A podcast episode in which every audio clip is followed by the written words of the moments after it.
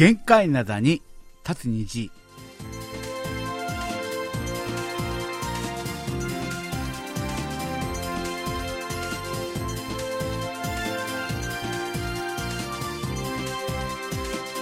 10月17日月曜日の限界な座に立つ日皆さんお元気でしょうか？ドクターシンことシンニョンです。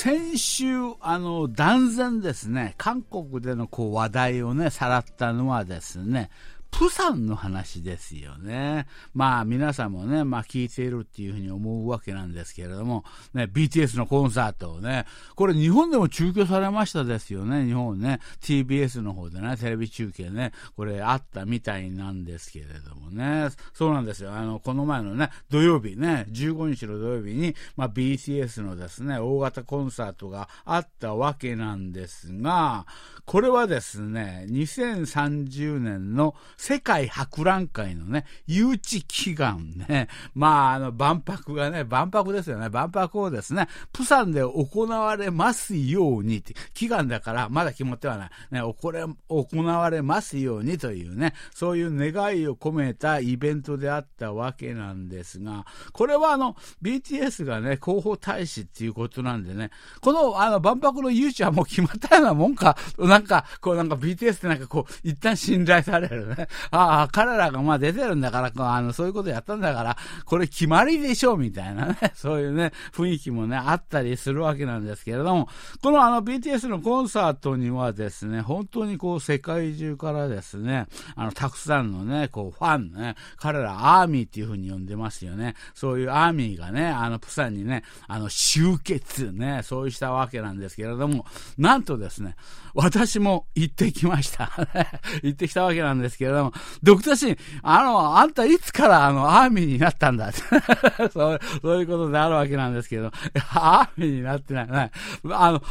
あの、正直に言うと、他の用事があった。他の用事のついでにね、ついでにね、ちょっとね、あの、行ったっていうね、そういう感じであるわけなんですけれどもね。でですね、あの、会場を見ると、本当にね、外国からね、たくさんの人たちが来てるっていうか、私は、あの、直接見たわけなんですが、私がこう、肉眼でね、こう見た感じでは、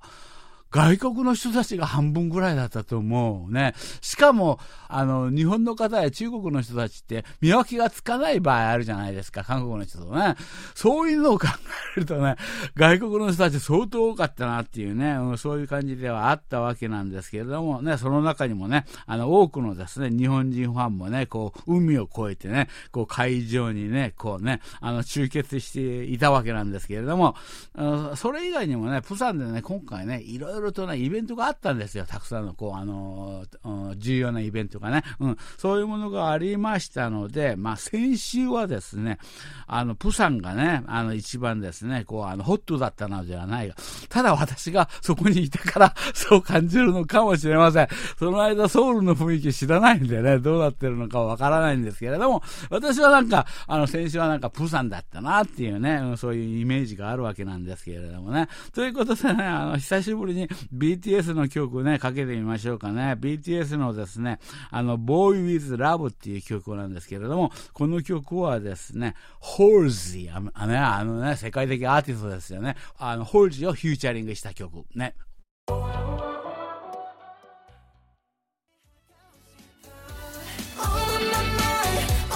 はい、ということであるわけなんですけれどもね。で、私はあの、あのせっかく行ってきたんだよね。行ってきたんで、まあ、まあ、私もなんか職業病行ったはいいが、なんかやっぱり気になるのは月曜日の放送ね。月曜日の放送のためになんか、なんかこう、ちょっと掴んでいかなきゃいけないのではないかというね、うん、そういうことに駆られまして、特にあの、日本の方ね、日本の方たちにですね、いろいろとね、こう、あの、まあ、あの、聞いてみたわけなんですが、まず驚いたのはね、あれ、無料コンサートであったのね。無料コンサートであったにもかかわらず、日本から来た人たちの話を聞くと、やっぱり一泊はしなきゃいけないわけでしょ？ホテル代はかかるわけですよね。つまり、航空券とホテル代、ね、あとですね、行ったり来たりするときに、まあ、団体バスとかね、そういうものを含めた値段でですね、安い人たち、安あこの人たちは安く来たなっていう人たちが約12万円。ね、で この人たちなんか、あの、あの、踏んでこられたんじゃないかって、ちょっと高いんじゃないかっていうふうにね、あの、そういう思える人たちはですね、あの、20万円ね、ぐらいね、こう出費をしてね、あの、来てるっていうね、うん、そうですよね。まあ、コロナ禍の間に私もね、何度も言いましたですよね。こう、あの、日本と韓国の行き来がこう再開されたら、値段は結構上がるんじゃないかな。ね、そこにね、あの、今回はね、あの、物価高までね、一緒にね、重なってしまって、この値段ですよ。これはコロナ前の、3倍以上じゃない、うん、値段としては。ね、うん、ちょっとこれは私あのツアーを企画した会社に問題があるような気も若干するんですけれども、なんかそういう感じでね、うん、そう相当あの金額が上がっているね、そういうですね、悪い知らせ。これはちょっとやっぱりだけど BTS のコンサートっていうことで特殊なケースなのかな、どうなのか分かりませんけれども、なんかそういう感じでね、うん、この前あの、今月の11日からですね、日本の方にもね、韓国の人たちいっぱい行ってますよね。そちらに行ってるわけなんですけれども、その人たちもね、あの話を聞いてるとね、やっぱ飛行機代がむちゃくちゃ高いね。もうすごい高いなって感じでね、そういう感じであるわけなんですけどもね。で、私そこ行ってね、あの、いろいろとこう、あの、見てたわけなんですが、あの、コンサート、コンサート自体は私、未だに BTS ってよくわからないんですよ。良さがよくわからないね。ちょっとそういう感じです。まだ、あの、あの BTS はちょっと勉強中っていうのかね。そういう感じね、うん。そういう感じではあるわけなんですが、BTS のコンサート自体はね、まあ、私は入ったはいいが、早々に出てきた。中間ぐらいにすぐ出てきちゃったコンサート。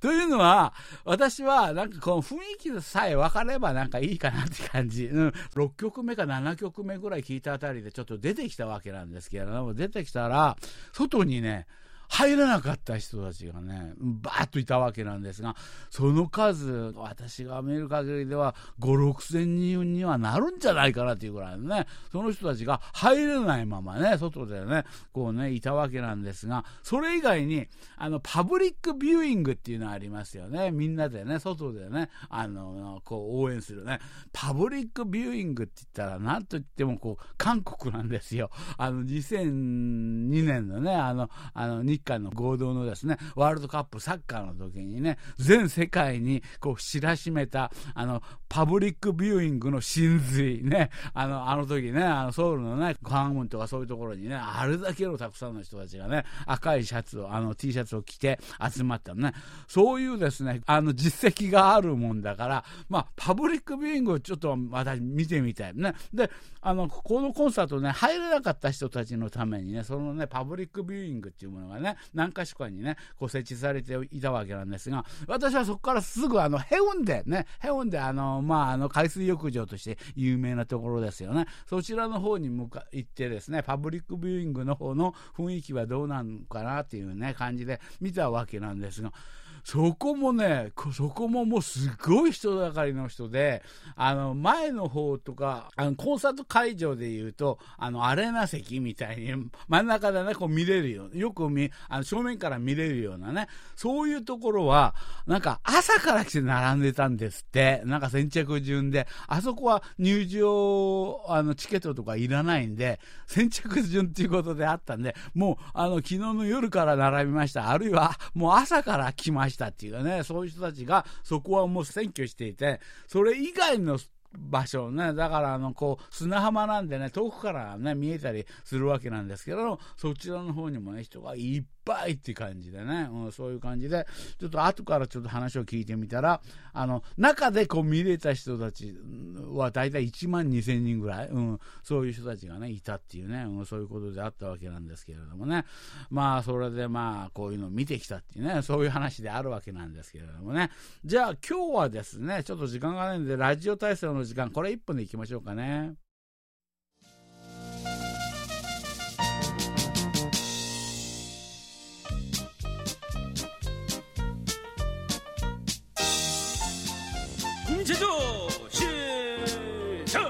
ラジオ体操の時間です。はい、今日のレインボー広場の様子はどうなんでしょうか？レインボー広場、まあまあ来てますね。だけど、あの、ヨイド広場。ヨイド広場は今日はね、こう、あのー、日本でいう、こう、秋晴れ、ね、こう、雲一つないね、本当にこう、秋、秋のですね、こうね、あの、爽やかな日であるわけなんですが、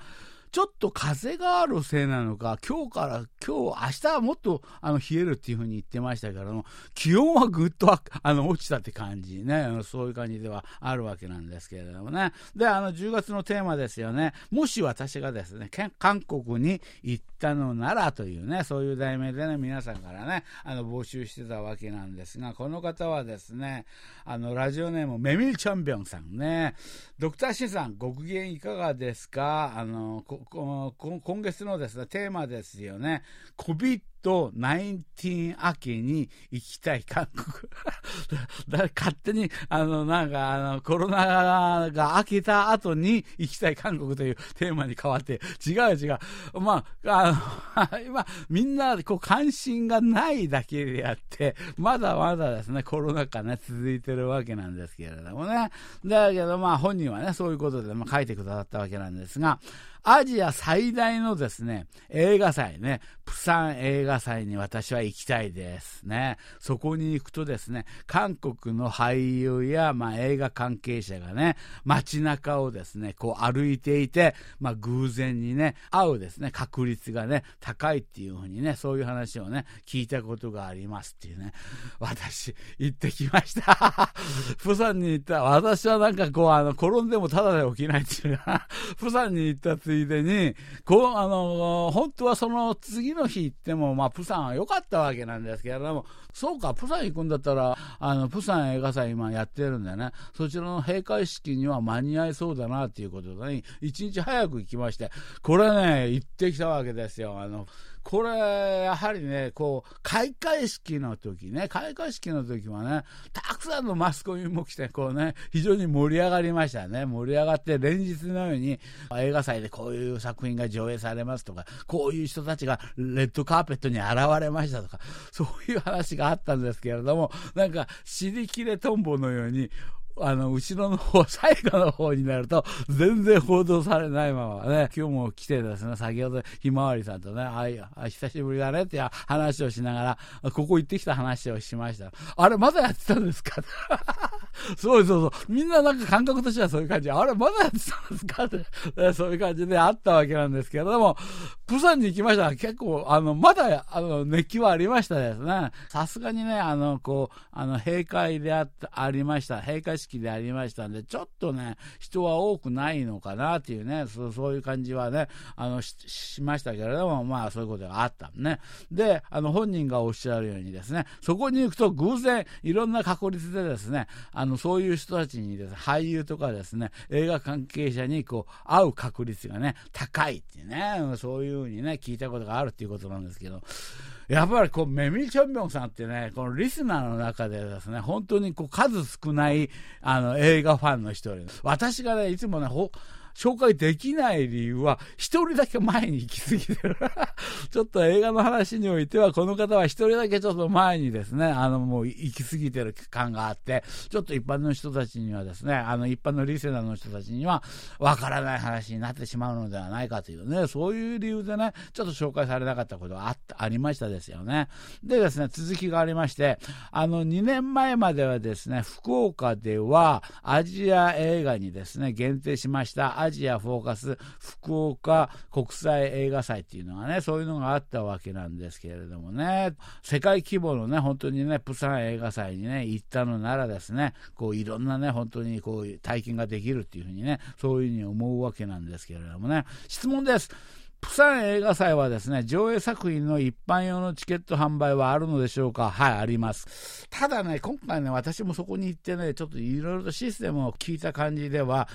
外国の人たちにはあんまり親切な感じしないのね。ちょちょっとこれ難しいんじゃないの？みたいなね。ただ、あの、こう、スマートフォンとかね、そういうものが駆使できる人は非常に簡単です。うん。だけど、そうではないですね。ちょっとですね、外国の人たちにはちょっと難しいんだけれども、これはチケットの販売ありますということでね。ちなみに、あの、閉会式の映画はですね、ある男、ね、ある男、これ、日本では11月の終わりぐらいから映画が上映されるのかな？うん。妻夫木、聡さんね、それとですね、ああの、安藤サクラさん。あ、安藤サクラさん見ました。ああの、あ、あの、つ、あの、妻夫木聡さんも、あの、レッドカーペットでここ登場するときは見たんですけれども、安藤サクラさんもその時一緒にいたわけなんですが、それ以外に、先ほどあの、このメミルチャンピオンさんがね、気になっていた話、なんかこう、あの、その辺歩いてたら会えますかって、そう、あ安藤サクラさんコーヒーショップでコーヒー買ってました。これ、会えましたね。私もね、よほどね、ちょっとね、あの、話しかけたかった、本当は。ちょっとちょっといろいろと聞いてみたからね。ただやっぱり本人やっぱプライベートな時間だし、ここはなーってね、そう、そういう感じしたんだよね。ちょっとな、あの、近づくのはね、遠慮したわけなんですけれども、そういうことがあったっていうね、うん、そういうことですよね。で、次の方、この方はですね、東京都渋谷区のですね、鈴木裕太さんでございます。はい。あの、ドクターシンさん、こんにちは。お久しぶりです。私もですね、今回のあのメールテーマであります、韓国にもし行ったのならっていうね、このテーマをね、考えてみました。私はですね、元来、こう、キーボード片手にね、こう、歌っていますので、ぜひともですね、シンさんとのですね、韓国の街から街へ弾き語りをしながら旅をするもよし、あるいはですね、あの、素人のですね、詩人のですね、カラオケ番組のオーディションとかね、そういうものにね、チャレンジしてですね、テレビやラジオに出るもよし、よしね、もしですね、あの、賞金をゲットすることができるのなら、山分けにしましょうね。ということで、歌手デビューしたら、シンさんがまあ、プロデュースしてください。っていうね、そういう話とともに、まあ、えー、やる音楽としてね、私と組んで、あの、まあ、あの、旅芸人をやろうという そういうことであるわけなんですけれども、やる音楽としては、まあ、あの韓国の音楽をね、民謡からね、ポップスまでね、何でもですね、私はね、吸収したいです。ああ、それをやりながら、バスキングをやりながら、あの、韓国のあの音楽をいろいろとね、吸収したい。ね。で、あと、あの、民族音楽にもですね、あの、挑戦したいな、まあ、あの、音楽に関するですね、あの、講談をね、あの、しながら、ま、審査と飲み明かしたいですよね。その時は、よろしくお願いします。よろしくお願いしますっていうね、うん、そういう話であるわけなんですが、そのつまりなんだ、あの、私と一緒にチームを組んで、あの、一緒にね、あの、あの、あれですよね、あの、あの、韓国をいろいろと回ったらどうかね、旅芸人なのか、バスキングなのか、ここの境目としては、分かれ目としては、音楽性だな、どういう音楽が、おどういう音楽ができるのかっていうね、うん、そういうことであるわけなんですけどね、問題になるのはあれですよね、あの、なんだ？賞金をゲットしたら山分けにしましょう。そうね、山、そうね山分けだね。山分けなんだけれども、私は7対3ぐらいに分けた方がいいと思う。で、7は、7の方はもちろん私だよ。そういうふうに思ったりするんです。それでやっぱりあの、鈴木優太さんも乗らないかな。64でいいや。64で手を打ちましょうね。そういうことでね。というのは、韓国に来たらさ、やっぱり私がなんかこう案内しなきゃいけないし、仕事をね、あの、オーディション番組とかいろいろとね、仕事も私が取ってこなきゃいけないわけでしょ。なんならあれだ、あの、KBS のあの、韓国歌謡コンクール、ね、歌謡コンクールね、あ、あれとかね、あれ私、あの、審査委員長今回やめて、こ、こちらに出演していいですか、ひまわりさん。どう？ダメ？ということでね、そういうことをね、言ったりするわけなんですけれども、先ほども言ったように、音楽が一番大切なんだな。これ、どういう音楽二人ができるのかね、うん、そういうことであるわけなんで、多分こんな音楽になってしまうんじゃないかなということでですね、イーバクさんの曲でですね、Young Man。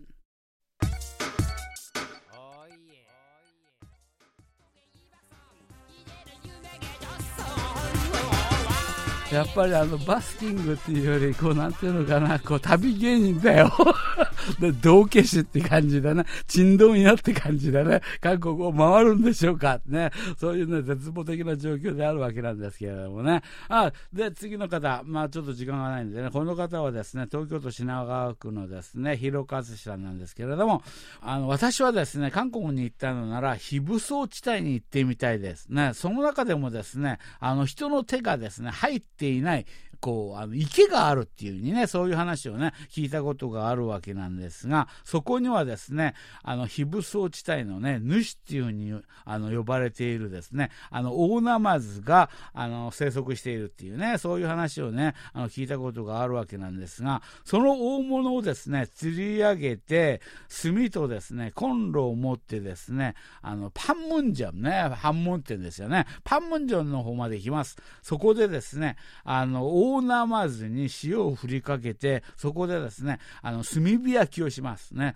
そしたらですね、そのいい匂いに誘われて、北韓のですね、軍人さんたちがね、ぞろぞろと出てきます。そしたらですね、勝ちもごよってね、出てきた。この、このあのこの方得意の韓国語、勝ちもごよ、一緒に食べましょうね。そういうふうにね、言いながらね、あの、一緒にね、あの、たあの食べようっていうふうにね、誘ってですね、あの、コンロを、あの、二国間ののですね、あの、境界線の上に置いてですね、マッコリを飲みながら、オーナーマズをね、楽しみますね。その様子がですね、アメリカのですね、人工衛星による、あの、航空写真で撮影され、世界に配信されますね。北韓の軍人さん、軍人さんたちのですね、あの、表情がとてもですね、こう、あの、柔らかいっていうね、そういうことがですね、評判になり、一気にですね、あの、韓半島のね、統一が進みます。これはですね、炭火焼き、あの、大ナマズの平和外交というふうに呼ばれてですね、評判になり、私たちですね、夫婦はですね、ノーベル賞を受賞するのです そういうことであるわけなんですけど、これなんかどっかで聞いたような話ばっかりじゃないか。これはね、あのね、昔あったなんか映画にこれに近いような、あの話たくさんあったような、なんかそういうもう気もしたりするわけなんですけれどもね。あそう。あ、そう、あの、非武装地帯のこう、あの、あれ、池、あの、あの、湖があって、そこで私、あの、この怪物の正体について昔話をしたんだけどな、それあの、ひ、あの、広岡さんちょっと覚えてないかもしれないけど、私はこの怪物の正体知ってる。そのね、あの、その湖っていうのは何十年間も間ですね、非武装地帯で、あの、民間の人たちがね、入ってこれないね、そういう場所でありましたんで、自然のまま、そのまま何十年間、こう、あの、ずっとですね、残された場所なんですよね。で、釣り人にとってはですね、本当にそこは夢の地で、ね、寝ててもそのことを思い出すぐらいね、そこにはどうしても行ってみたい。それが一回ですね、釣りがこう、あの、一日だけ解禁された日がありまして、その時私がそこに応募してですね、そこに行って、その、あの、大怪物、そこの主と言われるその大怪物の正体の話をしたんだけれども、あまあ、リスナーの皆さん覚えてますよね。だけど、広岡さんはこれ覚えてないのかな、どうなのかな、ちょっとどうなのか分かりませんけどね。その主の話は言いません。それは聞かなかった人が悪い。ということでね、またね、あの、ま、来月もね、また来月じゃない、来週もですね、次の週もまだね、このテーマでありますんでね、皆さんね、どんどんね、この話をね、してくださいっていうことでですね、今日もですね、お別れの時間になってしまいました。また来週元気にお会いしましょうね。これまで、ドクターシンことシンニョンでした。よろぶん、あにげせよ。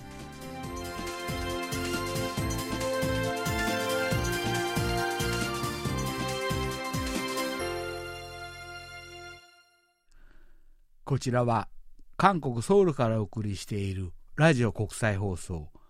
KBS ワールドラジオです。